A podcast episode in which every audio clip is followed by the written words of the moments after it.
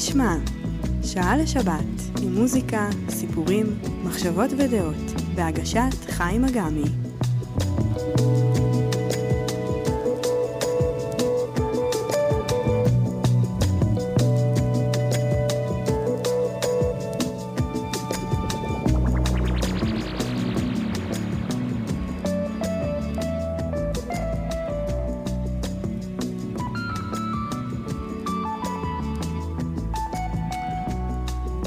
שבת שלום לכם, מאזינות ומאזינים.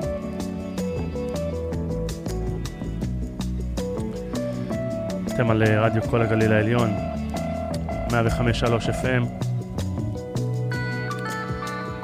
אני חיים אגמי. אתם על התוכנית מי ישמע.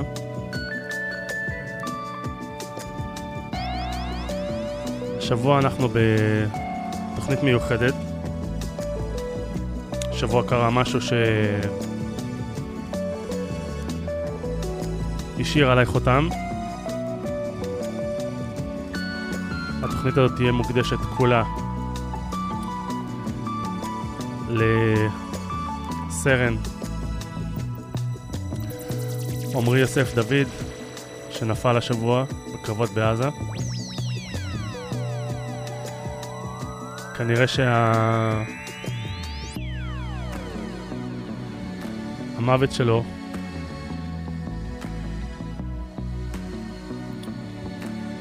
הביא אותי למחשבה שכנראה המלחמה התחילה. אז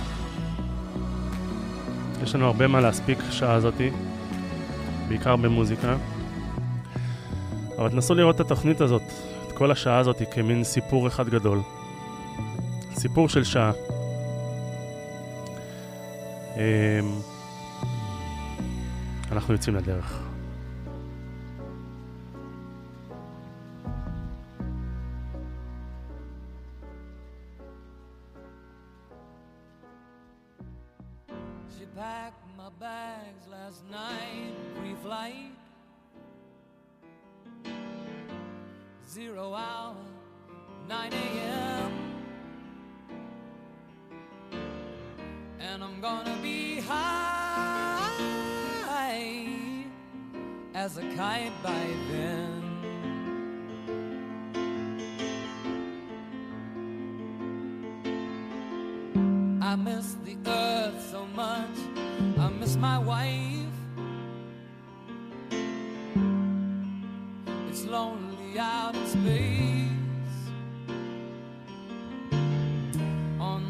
time. Let's flight.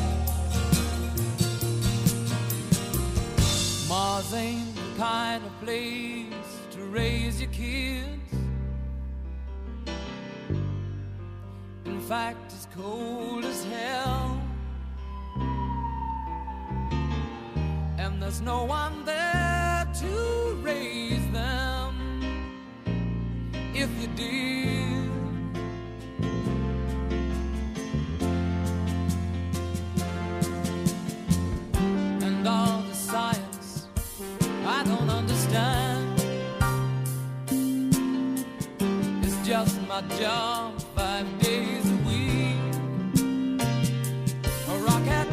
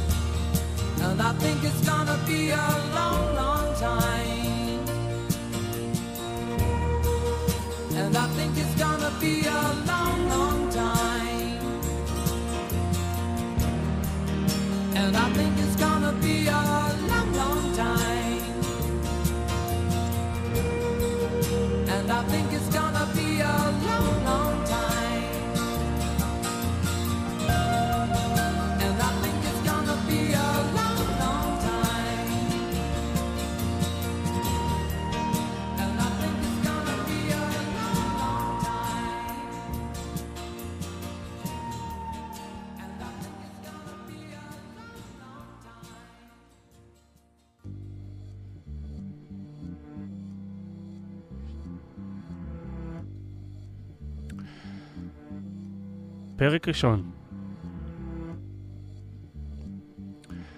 אחרי 40 ימים, המלחמה נגעה בי. המלחמה נגעה בי זה משפט שזכויות היוצרים שלו אינן שלי. הן שמורות למישהי שהחברות שלה ושלי מתפרסת על שנים. מאורעות, פגישות, דמעות, וסיפורים של שניים שפשוט חיים את החיים. אז אחרי 40 ימים, המלחמה נגעה בי. זה מוזר כי הבן שלי הוקפץ עוד באותה שבת ארורה להגיע לדרום לשטחי כינוס ליד עזה. ועדיין, לא הרגשתי שהמלחמה נגעה בי. זה מוזר כי יומיים לאחרי שהוא הוקפץ, התפניתי מהיישוב שבו אני גר, שתולה. ומאז אני נע ונד בארצי, מבלה יום כאן, יום שם. ישנם כאלה שקבעו מושג חדש, פליט בארצי. עדיין לא הרגשתי שהמלחמה נגעה בי. זה מוזר, כי עוד באותה שבת ארורה איבדתי את העבודה שלי לתקופה לא מבוטלת בטענה יש מלחמה. עדיין לא הרגשתי שהמלחמה נגעה בי. זה מוזר כי אחרי 35 ימים ביקרתי בכיכר החטופים וקיבלתי אגרוף לבטן כשפתאום הבנתי מה זה המספר הזה 239 חטופים. עדיין לא הרגשתי שהמלחמה נגעה בי. אחרי 40 ימים, המלחמה נגעה בי. זה קרה כשקיבלתי מאותה חברה את ההודעה הבן של אחותי נהרג אתמול. פתאום נעלמתי. לא ידעתי מה אומרים, מה כותבים, איך מתנהגים. בניגוד לתוכניות הרדיו שלי, אני לא דברן גדול, אבל בדרך כלל אני יודע מה לומר כשצריך. וכאן, כאשר קיבלתי את ההודעה, לא ידעתי מה לומר. הוא לא קרוב משפחה שלי, לא חבר שלי, לא מכר שלי. הוא מסוג האנשים שתמיד כשאנחנו רוצים לתאר איזושהי קרבה מסוימת לאירוע מסוים, כי אנחנו הרי זקוקים לשייכות הזאת, להכרה הזו, אנחנו מתחילים לומר הבן של, האחות של, האימא של, החברה של. אז מכיוון שנעלמתי, אבל לא רציתי להיעלם, בחרתי פשוט להיות. שאלתי, לבוא להיות איתך? היא ענתה, בשבעה. חזרתי אליה והצעתי להיות לידה. היא לא ענתה. אחרי שעה היא כותבת, אשמח למישהו מהצד שלי, רק אם נוח, לא בכוח. חרוז. אני מגיע, עניתי, ונסעתי אליה. הגעתי וחיבקתי. היא התפרקה. עיניים אדומות. אני לא הפוקוס, היא אומרת לי. ואני חושב, אם היא לא הפוקוס, מה אני? ואז נזכרתי, אני פשוט נוכח. בלי מניירות, בלי צביעות, בלי משפטי ניחומים אוויליים. ואנחנו מדברים, צוחקים, הולכים, מדברים עוד, שותקים. כיף לשתוק לפעמים. והזמן עובר, אבל לא בצורה מעיקה. הלוויה בשלוש, ואנחנו מעבירים זמן עד ליציאה לבית העלמין. היא נוסעת במיניבוס המשפחתי לבית העלמין, אך דואגת לי לטרמפ לשם כדי לחסוך ברכבים. יהיה פקוק. זה המשפט המהדהד.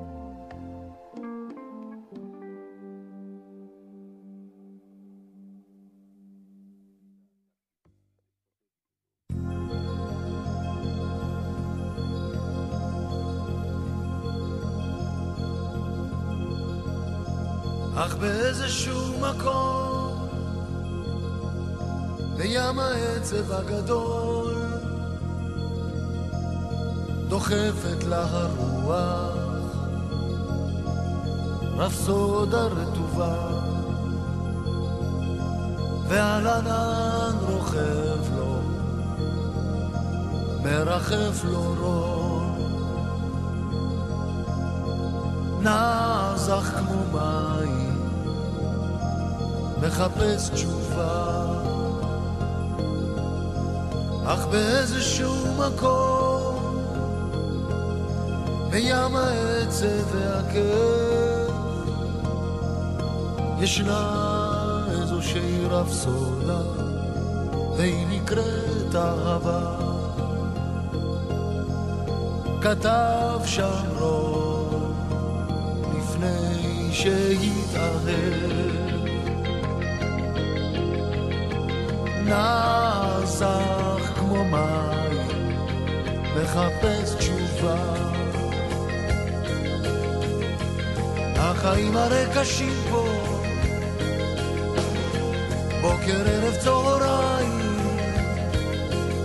האהבה רועדת היא כמו ציפור ביד. ואנחנו נחלשים, הרוסים, עוד מעט נפליג מפה לאיזשהו מקום, כי באיזשהו מקום בים העצב הדפוק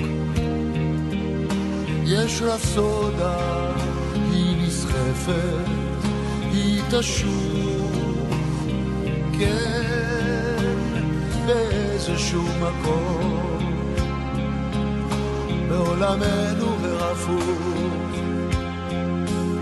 יש סיכוי למי שמנסה בכוחותיו האחרונים לשוט. אך באיזשהו מקום, בים העצב הגדול, דוחפת לה הרוח, רפסודה רטובה, ועל ענן רוכב לו, מרחף לו ראש. נער זך כמו מים, מחפש תשובה. כי באיזשהו מקום, בים העצב הדפוק, יש רפסודה, היא נסחפת, היא תשוב. כן, באיזשהו מקום, בעולמנו הרפוק, יש סיכוי למי שמנסה. בכוחותיו האחרונים לשוב. אך באיזשהו מקום, באיזשהו מקום, באיזשהו מקום.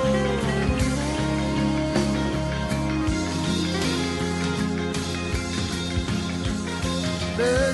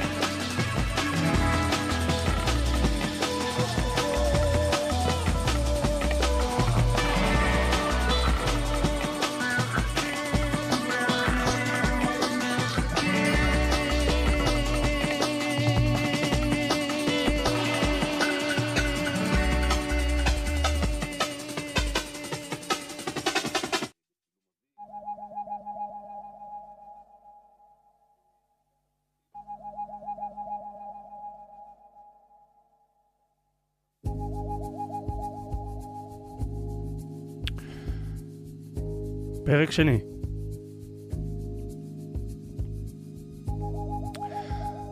הנסיעה לבית העלמין עוברת בשקט. הטרמפ שלי הוא בעצם הגרוש שלה. אנחנו לא ממש מכירים, ובדרך הנימוסים עושים את שלהם. הגענו לחניה טיפה מרוחקת מבית העלמין. אני אוהב את זה. אני אוהב ללכת קצת לפני שאני מגיע לבית קברות. בדרך יש המון שפרוס על הכביש ואוחז בדגלי ישראל בשקט מופתי. זו בפירוש הפגנה. הפגנת עוצמה. העוצמה שבשקט, שבעצב. אני מסתכל על הדגלים ונזכר שמהיום הראשון של המלחמה אני רוצה דגל. נכנסתי לבית הקברות. אנשים התחילו להתאסף. נעמדתי בצד והתחלתי לחפש במבט, לא באינטנסיביות, את החברה. מצאתי אותה. ראיתי שהיא בסדר, ונשארתי עומד בצד. מעיף מדי פעם מבט כדי לוודא שהכל בסדר. כעבור כרבע שעה, מגיע סרן ויחד עם לוחמיו הוא מפנה מעבר. אני נצמד לקיר ורואה איך המשפחה נלקחת לעבר רחבת הקבר. חברתי ביניהם. וכאשר היא עוברת לצידי, היא לוקחת אותי איתה. אני אוחז בה מצידה השמאלי, ובתה אוחזת בה מהצד הימני. אנחנו צועדים לאט. אני מרגיש איך היא מרכינה לאט את הראש ונאטמת לסביבה. ממשיכים בצעידה, ואז בכניסה לרחבת הקבר היא מתפרקת שוב. אני רוצה לחבק, אבל אחרים מתנפלים עליה. לוקחים אותה ממני, ושוב עולה המחשבה, אני לא הפוקוס כאן. אז הלכתי הצידה, לפינה הצפון-מזרחית של הרחבה, ונעמדתי לראות ולהקשיב. הגובה שלי אפשר לי לראות את הדוברים בקו ישיר למיקרופון. לידי הצטופפו כמה קצינים בדרגות סרן. משום מה שמתי לב למוטיב הזה. קצינים בדרגת סרן. החייל שנקבר, עומר יוסף דוד, היה סרן. אהרון נכנס, נקבר עם התפילות היהודיות המסורתיות, בטקס הצבאי המסורתי, ואז החלו דברי פרידה, כפי שכינה אותם מנחה הטקס. בזה אחר זה עלו ההורים, האחים, החברים, הצבא, היחידה, כל אחד עם דברי הפרידה שלו. מילים מרגשות, אבל איש לא חנק אותי כמו המילים של בת הזוג שלו, נועם. קטנה, שברירית, ילדונת, שבקולה מתפרק פילחה לי את הלב לרסיסים. ולא רק לי. לקצינים שלידי, הסרנים למיניהם, זה עשה כנראה את אותו האפקט. הם טבחו זה בזה, חיבקו, הזילו דמעה. ילדים. הטקס הסתיים בשלושה מטחי כבוד ונותרתי לעמוד כשהייתי. אני אוהב לחכות, להיות ליד הקבר לבד. חיכיתי רבע שעה, עשרים דקות, וראיתי שהרחבה מתרוקנת בצורה איטית משחשבתי, והבנתי שאם ארצה להישאר לבד, אצטרך להישאר כנראה עד הלילה. החלטתי לא להישאר, והתחלתי ללכת לכיוון שער בית העלמין. אנשים יצאו, בעודי מביט בהם, סוקר אחד, אחד. הם התקבצו בקבוצות טבעיות, חיילים, משפחות, גברים. הרגשתי כמו עמוד באמצע הרחבה, מגרד את האור באצבעות. אז צעדתי לעבר ספסל ליד השער כדי לחכות לטרמפ שלי חזרה לבית המשפחה. והנה, כאילו נפל מהשמיים, בעודי צועד לעבר הספסל, אני רואה דגל בודד קטן, כזה ששמים על חלון המכונית, שמישהו הותיר שם. זה אותו דגל שכל כך פיללתי שיהיה לי עוד מאותה שבת ארורה.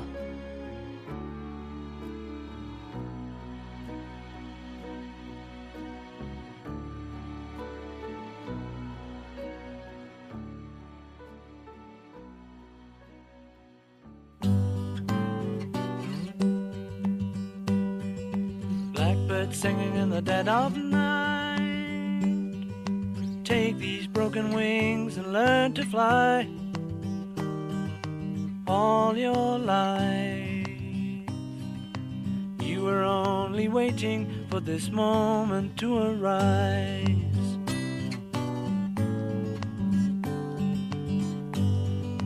Blackbird singing in the dead of night.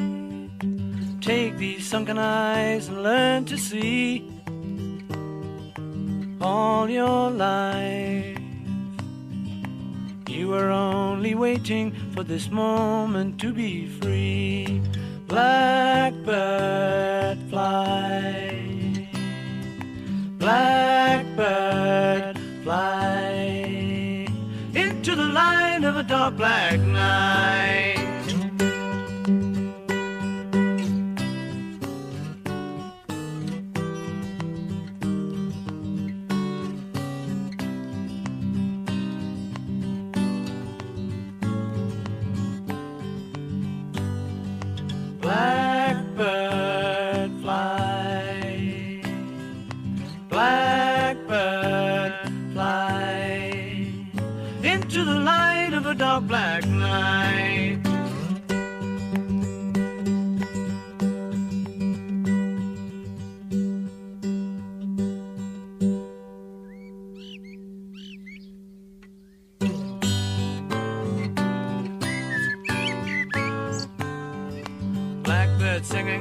Night. Take these broken wings and learn to fly. All your life, you were only waiting for this moment to arise. You were only waiting for this moment to arise. You were only waiting for this moment to arise.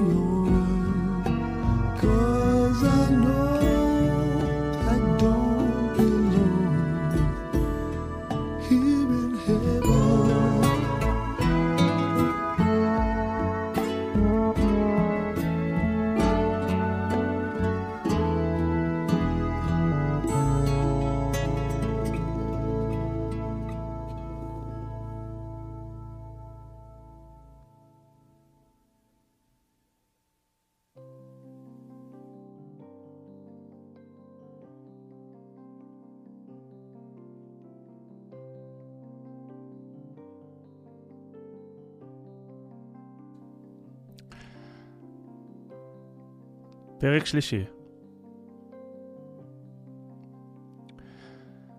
אני מתיישב לי על הספסל ליד השער, אוחז בדגל, ולא ברור לי למה, אבל פתאום אני מתפעל מהיופי שלו. הקווים הנקיים, הצבעים, העיצוב. אומרים שתמיד צריך להכניס דברים לקונטקסט. כנראה שמה שעברנו בשנה האחרונה, יחד עם מה שעברנו מאותה שבת ארורה, הכניסו את הבד המתנפנף הזה לקונטקסט בלתי אפשרי, ויחד עם זאת, נתנו לו מראה מופלא. החברה שולחת הודעה, אייכה, תמיד מתחכמת. עניתי, בשער, ושאלתי אם לחכות לה או לנסוע. הטרמפ שלי חזרה לבית המשפחה מגיע, ואנחנו מתחילים לצעוד לעבר המכונית. אני לא מחכה לתשובה שלה וכותב לה שאני נוסע עם הטרמפ. היא מוצאת את הזמן לכתוב לי, אני בדרך. עוד לפני כן, בדרך לרכב, אני מגלה כמה העולם קטן. נו, בטוח אתם מכירים את זה. ההוא שמכיר את ההיא, ונוצר חיבור מחודש, בעל משמעות עמוקה יותר. כאילו שלא היה אפשר לעשות את אותו החיבור מבלי לחזור על אותה קלישאה. הנסיעה שקטה שוב. הכביש פקוק ביציאה מבית העלמין, אבל באיטיות אנחנו מפלסים את הדרך ברחבי העיר. נסיעה של כרבע שעה, ואנחנו בבית המשפחה. ישבתי מחוץ לבית המשפחה, על המדרכה, כמו הומלס, מזכיר לעצמי שאני לא הפוקוס כאן. עד שהיא מגיעה. קפה? היא שואלת, ואני נזכר שלא אכלתי כמעט דבר מהבוקר. כן, לגמרי. אני בא להכין איתך. אבל אני רק נוכח. קרוב. על הדרך אני דוחף בורקס גבינה. יהיו כאן הרבה בורקסים בימים הקרובים. לקחנו את הכוסות והתיישבנו בפינה מבודדת. כבר נעשה חשוך. אט אט מתקבצים לידינו צעירים. יש משהו ממלא כשצעירים מגיעים לשבת לידך. אולי עוד לא אבד עלינו הקלח. אנחנו משוחחים, כולם, על קשקושים. אבל בעצם, כשאני בוחן את התוכן, אולי אלה בכלל לא קשקושים. על הדברים האלה מדברים היום. אוכל, פיצה, הסתברות של פגיעת טיל. לא זוכר שאחד הנושאים היה התוכן שלשמו התכנסנו כאן היום. היא רואה את הדגל הקטן ביד שלי. מאיפה הוא? מצאתי על הספסל ליד השער, אני עונה לה, ומספר לה את סיפור הדגל שלי, בתחילת המלחמה. היא מקשיבה, אבל המבט שלה נעוץ בחבורת אנשים שמכניסים אל הבית מזון ושתייה בכמויות גדודיות. תראה כמה מזון ושתייה, היא אומרת בפולניות יתרה. היא צודקת, אני חושב לעצמי, אבל לא מגיב. לא מתעסקים עם קשקושים כאלה. כאשר היא חוזרת על זה שוב, אני עונה לה, אני אוציא אותך מפה. החבר'ה לידי נקראים מצחוק, גם היא מחייכת, והנה, אני מזכיר לעצמי שוב, שאני לא הפוקוס כאן. מישהי מביאה מגבש פיצה. אני לוקח סלייס, והמחשבה לנסוע חזרה הביתה מתחילה להדהד בראש. אני לא משתעמם, אבל מבין שהגיע הזמן להתחיל, או להמשיך, להתמודד. רוצה ללוות אותי לרכב? אני שואל. היא לא עונה, אבל כמה. ההליכה לרכב שקטה, או לפחות כך נדמה לי. כשאנחנו מגיעים, אנחנו מתחבקים שוב בפעם המי יודע מה, כמה, ביום הזה. החיבוקים שלנו תמיד ארוכים. אם זה לא 20 שניות, זה לא חיבוק. יש בזה משהו. תנסו. זה לא יום או תקופה שבה את צריכה להיות חזקה. את יכולה להתפרק, אני אומר לה. מי שמי כדי לומר לה מה היא כן או מה היא לא. היא לא עונה, ואני שומע את הבכי. אני פותח את דלת המכונית ואומר לה, תנסי לכתוב. אם יצא לך משהו, תשלחי. היא מהנהנת. לא ידעתי אם היא תעשה זאת. בדיעבד היא עשתה זאת ושלחה אליי קטע שאותו תשמעו עוד מעט. נכנסתי לרכב וניסיתי להתניע, אבל לשווא. זה מעלה לי מחשבה שגם הוא מבקש תשומת לב ואני מזניח אותו כבר זמן מה. פתרתי את הבעיה. האוטו הניע, ואמיתי, הבן שלי החייל שנמצא כעת בעזה, מתקשר אליי. באושר אני צועק, היי אלוף! הוא עונה, היי אבא. לפי הקול שלו אני שומע שקרה משהו. מה קרה? אני שואל, והוא מתחיל לספר. הוא קיבל ריתוק של 14 ימים. אחרי 40 ימים של לחימה, שבהם הוא יצא ל-24 שעות, הוא רותק ל-14 ימים, ואראה אותו שוב רק עוד שבועיים. אחרי 40 ימים, המלחמה נגעה בי.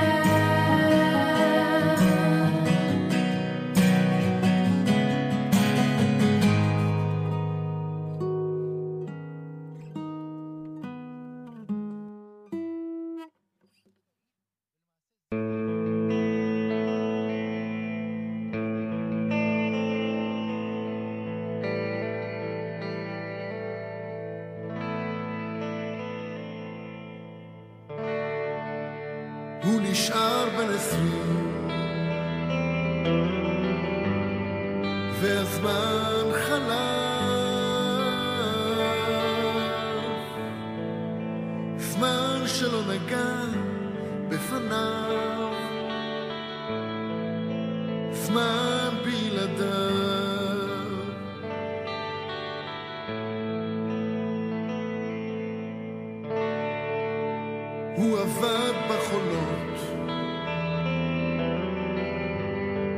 עד היום לא שם.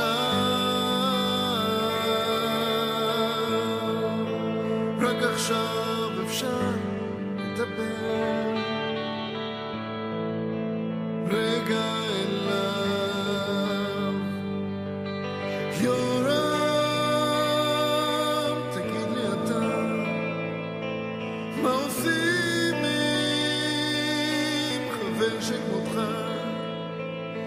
עושים עם אותך?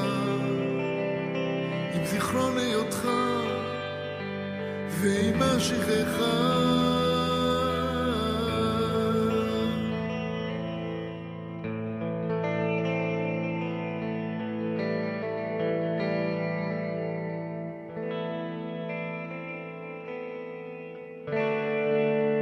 אז כתבת ונשאר מכתב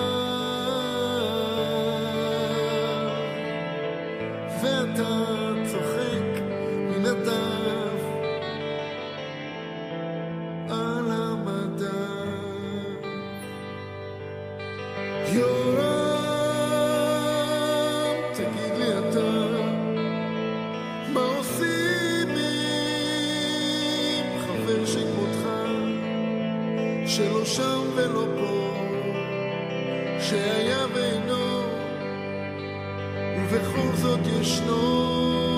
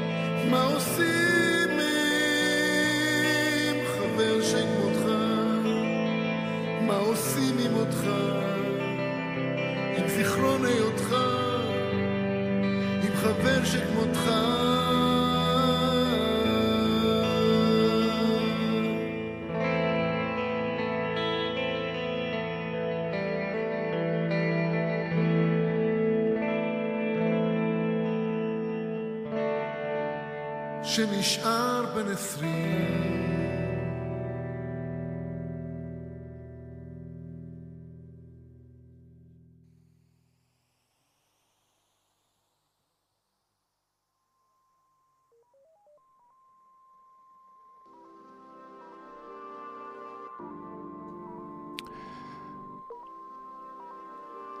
זה הקטע שרונית כתבה לי, שביקשתי ממנה לשלוח לי. החברה שלי.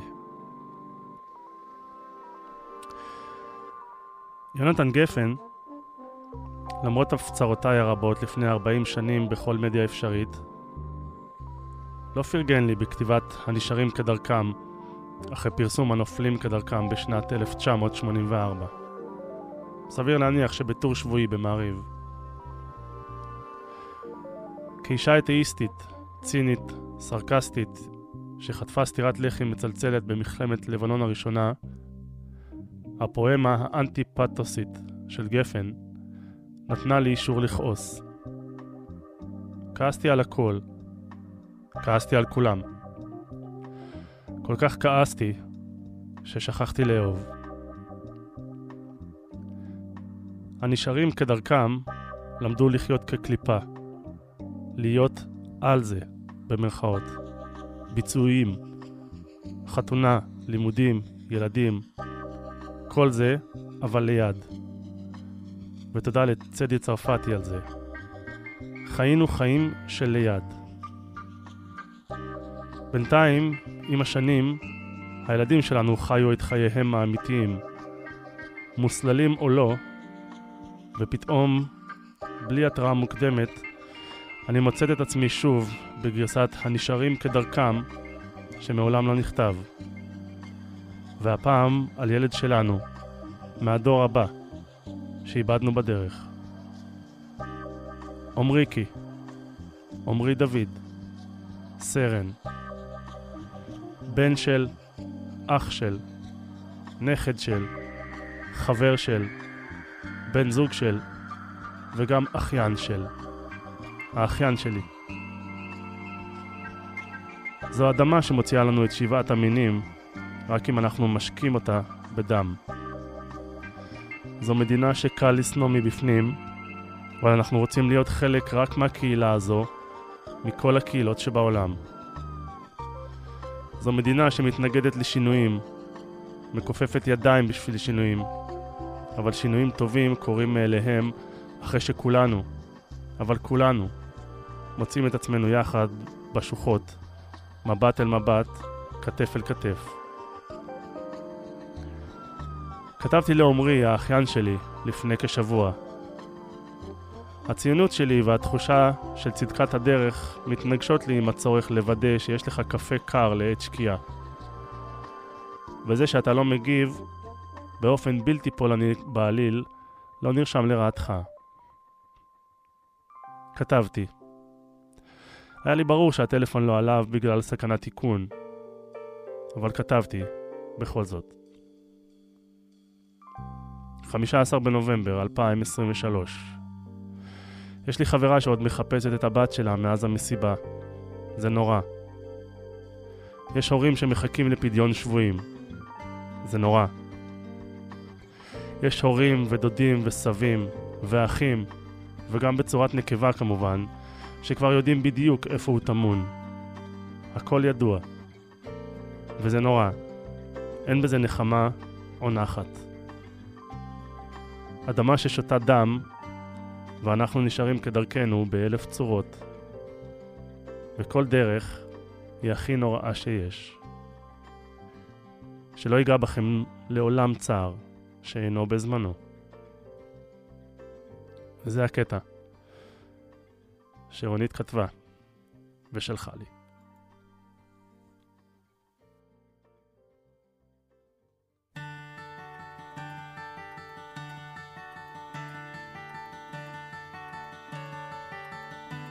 You fill up my senses like a night in a forest, like the mountains in springtime, like a walk in the rain, like a storm in the desert, like a sleepy blue ocean. You fill up my senses. Come fill me again. Come, let me love. Let me give my life to you. Let me drown in your laughter. Let me die in your arms. Let me lay down beside you. Let me always be with you. Come, let me from love.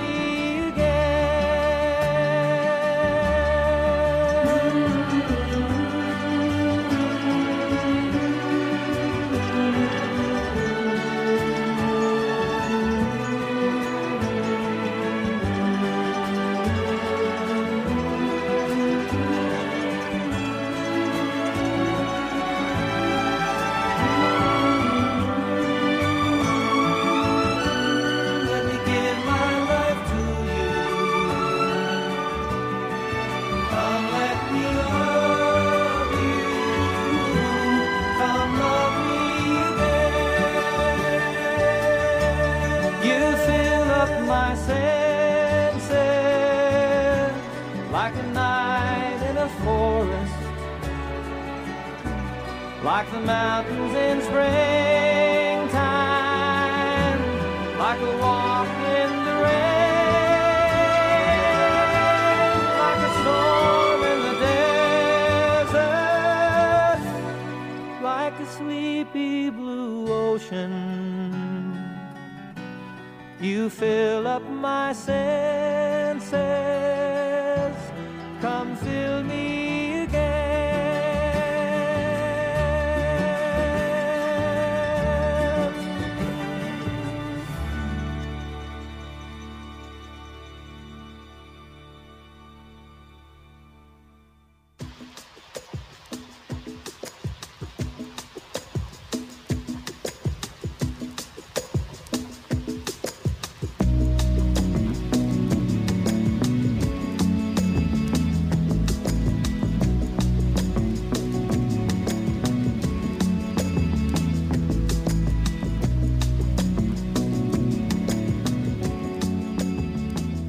מי ישמע? שעה לשבת, עם מוזיקה, סיפורים, מחשבות ודעות, בהגשת חיים אגמי.